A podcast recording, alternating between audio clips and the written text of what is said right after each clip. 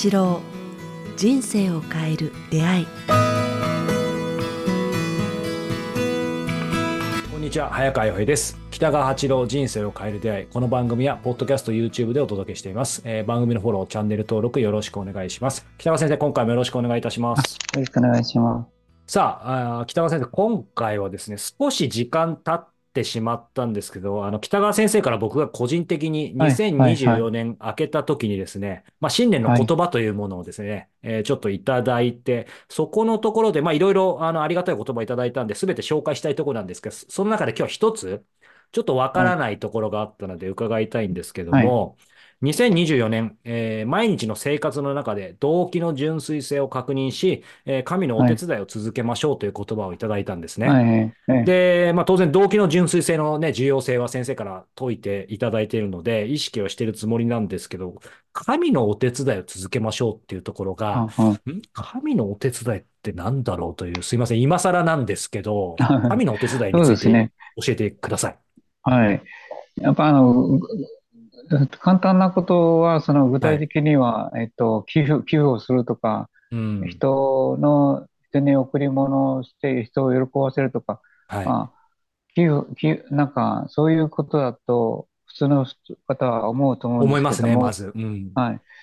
神のお手伝いというのは、こう、何かと言ったら、あの、あなたがこう、日日頃から穏やかで、えー、ふくよかな顔をしてて、うん。争わないで、光に満ちて生きてるだけでも、それが神のお手伝い、お手伝い、お手伝いになるんだって言いたいんですよね。なんか具体的なことをしなくてもですか、極端な話。はい。だから、えー具体的なことといえば、だから、そのために争わない、戦わない、いつも平和でいる。あ2番目はいつも笑顔でこう接することを心がけていくから、3番目はこう人を評価しないというかね、よしとかね。はい。で、うんその中に人を評価しないということの中に、あ特定の人を嫌わないというか、うん。嫌った場合はその人によって光を送るということをやるとかですね。はい。4番目は、とにかく人の失敗をいじくらない、いつまでもしつこくしつこくこういじくらない。うん。で、その人を貶めないというう、んそういう心がけですよね。うん。そうすると、自分がこう、自分の中から争いと怒りとうん人を嫌うっていう心がなくなるから、ふくよかな顔でおられるって言いますかね、穏やかに暮らしていけるし、人を許すことができるようになっていく。まあ、些細なこと、まあ、そんなとこ、それぐらいのことは人生いっぱいあるよね、みたいな感じで、まあ、受け流すとか、水に流すっていうことができるようになっていく。はい。そういう存在になること自体が神のお手伝いなんだって言いたいんですよね。なんか神様じゃないんで、もちろん、あの、想像ですけど、でもやっぱりそういう状況で地球人間を見てたら神様も、まあ、嬉しいですよね。喜びますよね。うん。だけど、まあ、神、神ということは具体的な神ではなくて、やっぱ宇宙というか大いなるものとはいはいはい。いう、その地球環境とかうん。人間関係って、頭上の光でもいいんですけれども、うん。そのお手伝いをするっていうのは、私たちが、えーっと、ふくよかであること、穏やかであること、うん。少し高貴な顔で生きていっていること、多くの人々の悩みは受け入れて、なんかじ自分の人生も豊かに、相手の人生も豊かに生きていくぐらいの達観していくこと自体、その、そういう存在自体がうん。神のお手伝いだと思うんですよね。うん。そういう人になって生きていくっていうことが神のお手伝いだ。うん。だから、寄付をするとか、あなんか具体的にどうのこうのではないって言いますか、物を送るとかいうのではないって言いますかね。それはこの大前提があった上での、あくまでそうです。大前提が出てきた行動の話ですよね。そうです、。そうです、そうその通りですね。はい。うん。先生からこの、あのメッセージいただいたときに、個人的に僕が不勉強なだけかもしれないですけど、ちょっとおも面白いというか興味深かったのが、先生が今この中でふくよかって言葉を使われてるじゃないですか。うんうんうんで、ふくよかって言うと僕どうしてもふっくらしてるみたいな、そういう方のことをふくよかって言うじゃないですか。なんですけど、はいは先生が書いたふくよかっていう字が、あの、幸福の福だったので、はい。あの、改めて先生のからふくよかってどう、どういうことなんでしょ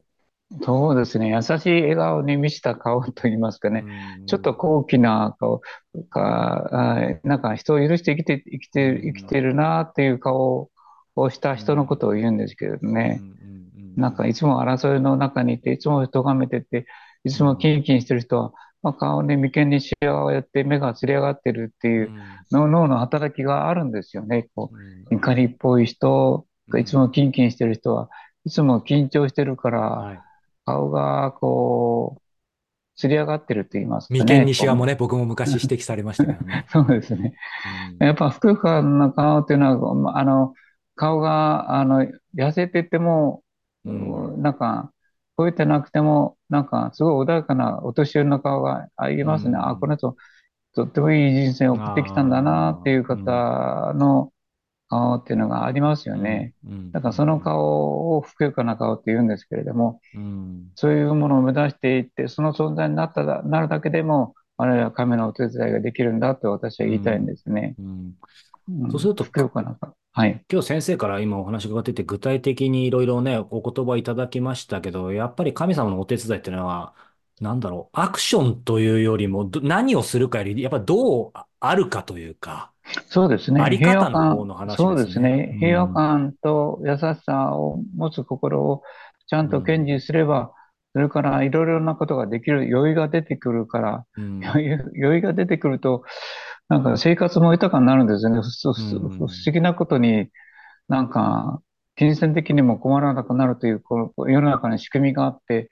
ぱキリキリキリキリしてる人はいつも怒ってる人ほど金銭的には苦しいっていう、なんですかね、うん、そういう仕組みがあるんですよね。そのことに気づけばいいなと金銭的にゆとりがあるから心にゆとりが出るんじゃなくて、今の、はい、今日の話を実践して、こう、先に心ふくよかになる、はいはい、表情ふくよかになることで後からついてくると。そう、あとはお金って本当、昔から言われたように、こう、向こうにあげるとこ帰ってくるみたいなもので、うん。取ろうとすると逃げていってしまいますけれども、ね。うん、いや、これ、あれは事実でやって、なんか自分があげてたり差し出してると、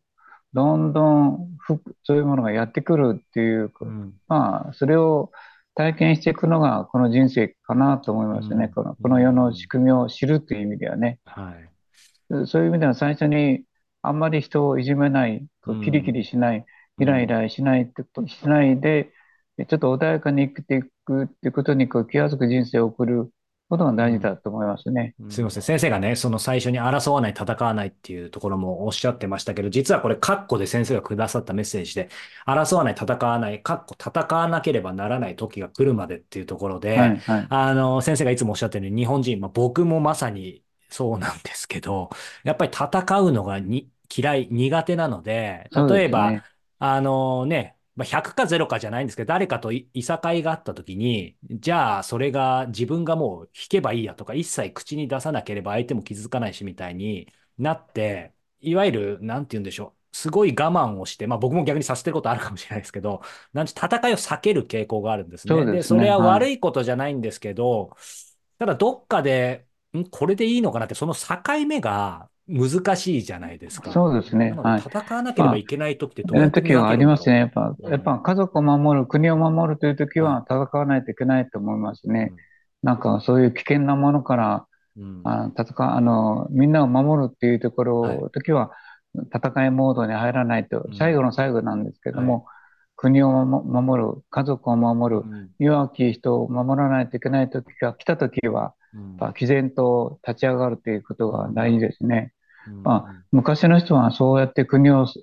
また人民を、また人々を救った人たちがたくさんいたんですね。だから、日頃は戦う必要ないんですけども、戦わないとき、戦戦わなれば、戦わねばならないときが来たときは、まあ、立ち上がって毅然と立ち向かう。覚悟は必要だと。そういう時は立ち上がろうと思っていることは大事だと思いますね。うんうん、いつまでも背中を向けて逃げ回るのでは、まあ、癒しいと言いますかね。うんうんうんうん、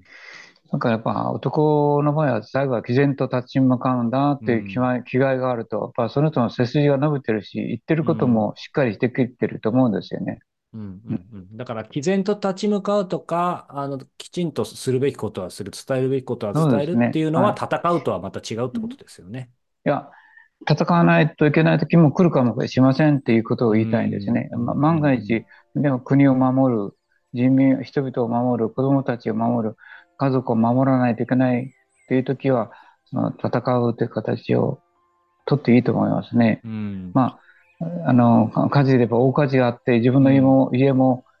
あの、崩壊するという時は、まあはい。よし、じゃあ、ここで戦うという感覚のような、立ち上がって、はい。あと、みんな守って、こう、リードして、ね、ね、うん。命を救ってあげるっていうはい行動を起こすと言いますかね。うん。はいうん。うん。うんまあ、で、仮に国同士の争いの中にはい。起きた時は国を、国を守る。まあ、せ国が崩壊したら、本当に人民は、その国は、ねあの、み惨めなんですよね。うんうんやっぱ国っていうのはまだ、まだまだ人間にとってあ必要な存在で、その国の、国という政治を安定させるっていうのはとても大事なことなので、うんまあ、政治ということはちょっと難しいんですけども、国を守るというのは、あきちんと意識を持っていた方がいいと思いますね。うん